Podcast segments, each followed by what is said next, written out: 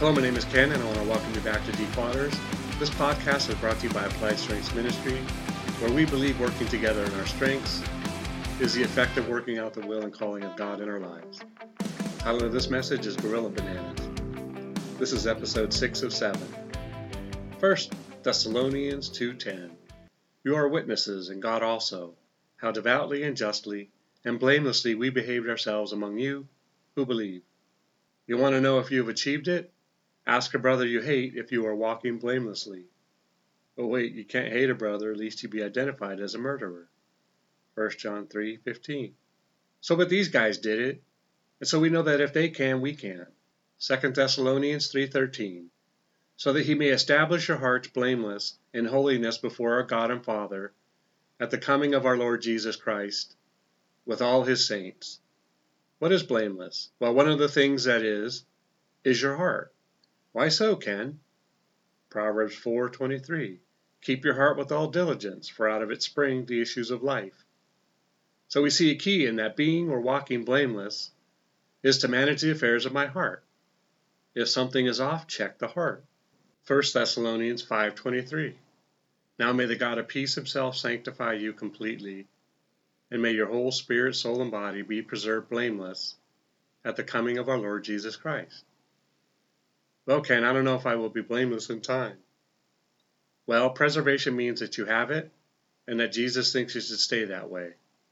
We will be presented to God by Jesus so that God in a father role can give his daughter to his son as his bride, who has made herself ready. Revelations 19:7. 2 Peter 3:14 Therefore, beloved, looking forward to these things, be diligent to be found in him in peace, without spot, and blameless.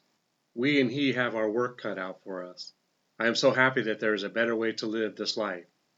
You can't hate your enemy and be blameless. You can't dishonor the nation's president and be blameless before God.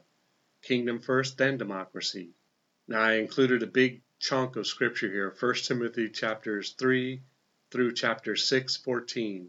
I'm not going to read through this all because it's significant, but I will say that it talks about being blameless, it talks about being pure, it talks about being godly, and it talks about what it should look like if you want to be a bishop or a deacon. I will read verse 17, which states, Let the elders who rule well be counted worthy of double honor, especially those who labor in the word and doctrine.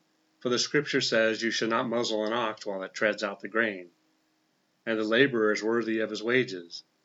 Do not receive an accusation against an elder except from two or three witnesses. Those who are sinning rebuke in the presence of all, that the rest may also fear. So some of you, when you see someone being corrected openly, will avoid sinning so that you don't get corrected openly. Seems to be effective. Well, that's it for today. We'll read more scripture in the next message. Remember, it's not what you find wrong or disagree with regarding these messages, but what you can take away from it. Together we can do more to impact the kingdom than if we work alone. Let's flip the script and kill, steal, and destroy the work of the enemy and create space for the light of lights to shine through into people's lives. Plant a seed and click on the like and subscribe button. Let's build this ministry together. Thanks and see you next time in Deep Water.